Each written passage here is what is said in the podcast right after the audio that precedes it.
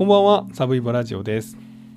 今日はですね、にせんななねんへいせいじゅうきゅうねんのいちがつじゅうごにちに京都市左京区で起こった清華大学生通り魔殺人事件という事件についてお話しします。この事件はですね、当時はたちの清華大学という、まあ、京都の大学に通ってた学生さんが、まあ、何者かによって、まあ、刺し殺されたという通り魔事件です。で、事件から今までじゅうごねん経ってるんですが、まあ、未解決な事件です。で、まあ、この事件の、まあ、ポイントはですね、まあ都会ではないんですけれども、この京都市左京区の事件現場はですね、えーまあ、いわゆる住宅街、うんまあ、のどかな住宅街というようなところで、畑とか住宅とかで、まあ、少し里山とかも見える、とてもまあのどかで、えー、な場所なんですけれども、えー、これ岩倉畑枝町というかな、いうところなんですが、えー、ここで起こった事件で目撃者もいます。で、まあ、車の通りもそれなりにある。ですが犯人がまだ捕まっていないというところです。で、もう一つはですね、この被害者となったはたちの学生が千葉大作さんという方なんですが、この大作さんはその京都精華大学の漫画学部というところで、まあ、お勉強されてまして、まあ、同級生はまあみんな漫画があ漫画家になるということで、まあ、その学部で勉強されてまして、実際にプロの漫画家さんも同級生でいらっしゃるんですけれども、まあ、そういう人たちがですね、まあ、今でも、えー、これいちがつじゅうごにちに起こった事件なんですけれども、えー、毎年このタイミングで例えば漫画を発表したりとか、あとはこの学生と、まあ、その大学の先生がこの漫画でこの犯人逮捕を呼びかけたりとか、まあ、そんなことをしてらっしゃるということです。では、この犯人の特徴みたいなところがですね、これ京都府警がまあホームページ上で出してます。えー、実はさっき言いましたですね、これ大学の先生とかそのご友人とかがまあ漫画でその犯人逮捕を呼びかけたものを、まあ、京都府警が動画にしてまして、それも同じくこの京都府警のえー、左京区岩倉畑枝町における大学生殺人事件というホームページ上であのご覧になることができますので、えーまあ、ご興味のある方はご覧になってみてはいかがかなと思います。で、まあ、それによりますとですね、犯人はにじゅっさいからさんじゅっさいぐらい、身長はひゃくはちじゅっセンチからひゃくななじゅっセンチからひゃくはちじゅっセンチ、割と大柄ですね。で、髪の毛はまあセンター分けにしてるんですけど、ボッサボサ、上下黒っぽい服で、黒っぽい、まあ、ママチャリに乗ってると。で、こっからがかなり特徴的なんですけれども、興奮すると顔とか上半身を左右に振ると、ヤンキーみたいな感じですね。しかもコントにおけるヤンキーみたいな感じですね。で、言葉尻にアホボケを連発して、目の焦点が合ってないと。まあ一目にヤバって感じですよね。お前ほらどかんかボケや、お前ほんまなめなめとんかアホこら、まあ、みたいな感じなんでしょうね。で、えー、登山靴みたいなのを履いていたということです。で、この靴のサイズもかなり大きくてにじゅうはちセンチぐらいじゃないかというふうに言われています。これ現場は先ほども言いましたが、京都市左京区の、えー、岩倉畑枝町というところでして、えー、これ北側にですね、叡山電鉄、まあ、比叡山電鉄の鞍馬線が通ってまして、えー、その木野駅というところのすぐ近くです。えー、京都精華大学前という駅があって、で、その東側が木野駅、この木野駅の、まあ、南東ひゃくメーターぐらいの距離と、で大学からはななひゃくメーターぐらいの距離で、片側いっしゃせんの見晴らしのいい直線道路で、道路の両側には歩道があります。で、この北側の歩道で、おそらく犯人と被害者である大作さんが自転車で、まあ、通り過ぎようと、通りすれ違おうとするところ、トラブルが起こったと。で、犯人が持っていた鋭利なナイフで大作さんを刺したと、まあ、いうような形だというふうに言われています。で、この辺りのこの犯人と事件の様子ですね。ここは、えー、この大学の先生とか同級生の方々が作られたというその漫画で書かれているものを参考に説明していきたいと思います。えー、っといちがつのじゅうごにちの夜のですね、えっとしちじはん過ぎぐらいにこの京都精華大学の駐輪場で大作さんは友達と別れて、その後まあクラスメイトが住んでるアパートに自転車で行きます。で、まあ、ごふんぐらい行ったところにあるのが事件現場です。で、スクールバスがじゅっぷんおきにまあ運行、そのタイミングでもしてたということです。で、しちじごじゅうにふんに消防に通報が入ります。これは大作さんが学校出てからわずかななふんごということでした。この事件、さんにんの目撃者がいます。この目撃者をもとにこの事件がおそらくこうであったんじゃないかというのが漫画に描かれています。ひとりめの目撃者は事件現場、この見晴らしのいい片側一車線の道路の、えー、北側で事件が起こりまして、この反対の南側を通り過ぎていました。独特の身振りをする黒い服を着た男が、お前とおかんかいボケはお前のことが危ないやろ、かすこら、お前しばくどらと大作君に詰め寄ってるのを目撃しました。なんか出会い頭のトラブルなんかなと思ったということです。で、次はふたりめの目撃者です。この目撃者はこの事件が起こった北側の歩道を通っていました。この時犯人は畑に向かってしゃがみ込んでいました。で、この歩道からですね、この歩道の北側には畑がありまして、そこはいちメーターぐらいの段差、歩道からいちメーター降りたところに畑が広がっていたということです。で、犯人は歩道の端にしゃがみ込んで、その北側の畑を見ていたと。で、そこをふたりめの目撃者は通り過ぎようとしたその時に、ブワッと犯人がジャンプしたそうです。で、いちメーター段差あんのにジャンプして畑に飛び降りたと。うわ、飛び張ったわと思ったそうです。で、さんにんめの目撃者は、これはですね、西側から東側へと通り過ぎてた、自転車で通り過ぎてたんですね。で、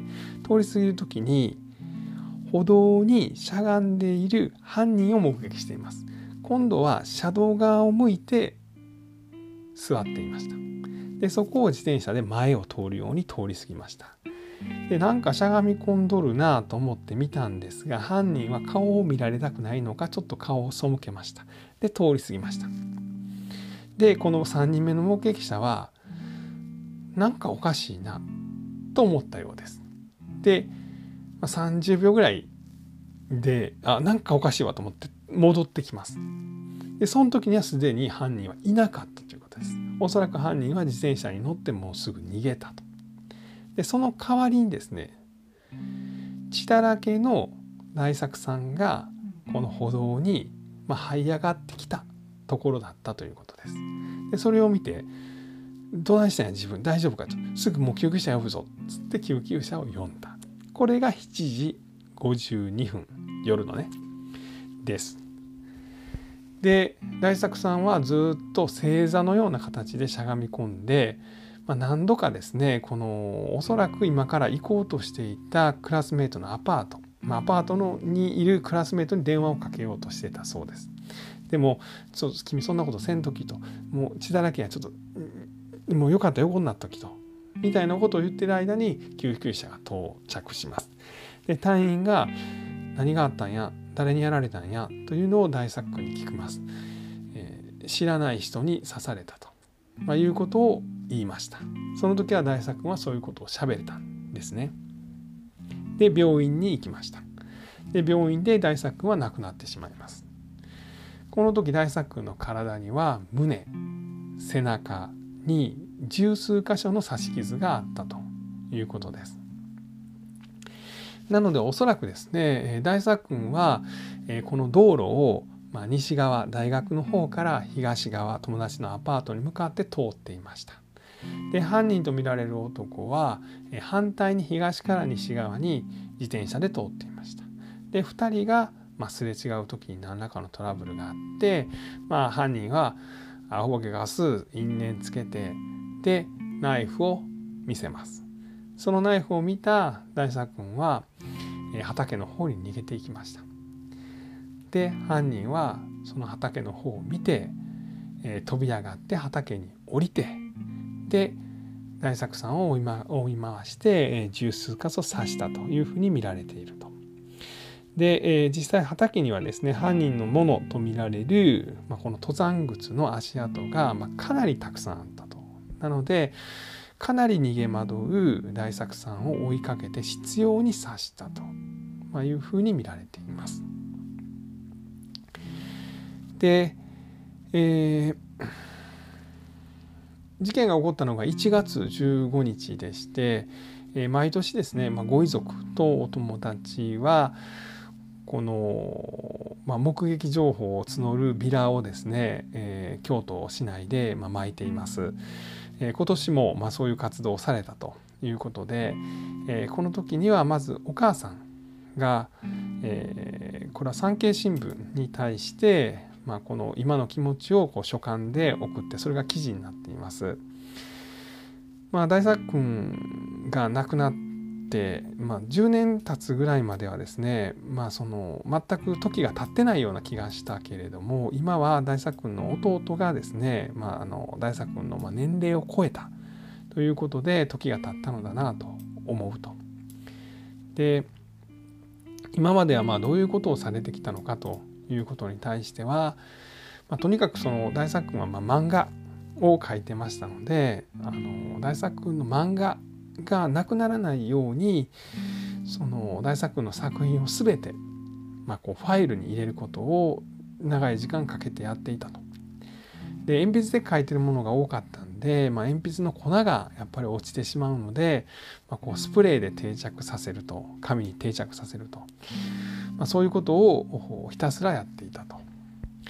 で大作君は本当本当に漫画しか描いてなかったそうで、えーまあ、この清華大学の漫画学部に入るのもいちねん浪人して、まあ、入ったそうなんですが、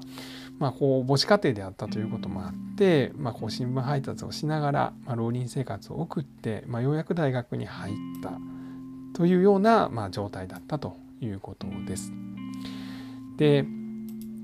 まあ、お母さんの、えー、書簡からはですね、えー、大作君にとって、まあ、よく覚えていることってありますかというのは、まあ、この高校時代は、まあ、仙台に住んでらっしゃって、仙台からこの京都の大学に、えーまあ、要はその下宿して、えー、やってきたということなんですが、まあ、仙台で過ごした高校時代ですね、まあ、そのたまにあの学校が自転車でにじかんぐらいかかるような遠いところに通ったんで、あの車で迎えに行くよというようなこともたまにあったそうなんですけれども、その時まあご自身の仕事が長引いてしまってにじかんぐらい待たせてしまったと。で遅れてごめんって言ったのに、あの、まあ、本読んでたから大丈夫やでと全く怒らなかったと。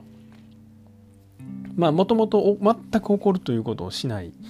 子だったんですが、にじかんも待ったのに何にも言わへんかったのが、まあ、我が子ながら、まあ、すごいよく覚えてると。で、まあ、今でもその待ってたのは洗車場らしいんですが、その仙台の洗車場の前を通るたびに、まあ、こうその時の大作のことを思い出すということだそうです。またこう大作にはその年の離れた弟かながいたんですけれども、えーまあ、例えばちょいちょいですね、その仙台には戻ってくるわけですね。例えば成人式とかでまた京都に帰ると。でそれをまあお母さんと弟がですね見送るわけなんですね。で、まあ、車に乗って高速バスの乗り場まで大作君を送って、大作君は高速バスに乗って京都に行くと。でその帰り、えー、車でそのお母さんとその下の弟くんが帰る時に、まあ、弟くんが毎回泣いちゃうと。で、まあ、お兄ちゃんに会いたいと。でそのことをまあメールで大作君に知らせると、まあ、ありがとうと、俺も頑張るからみんな頑張ってねと、まあ、いうようなのが返ってきてたということです。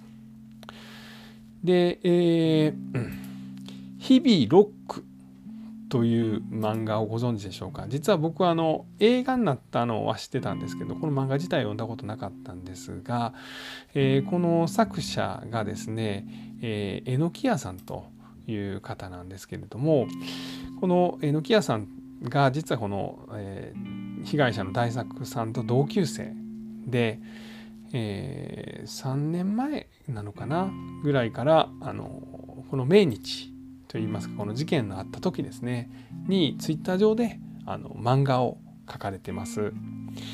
まあ、とにかくこの大作君というのは人柄が超温厚で、そのなんか穏やかオーラがもう出まくってて、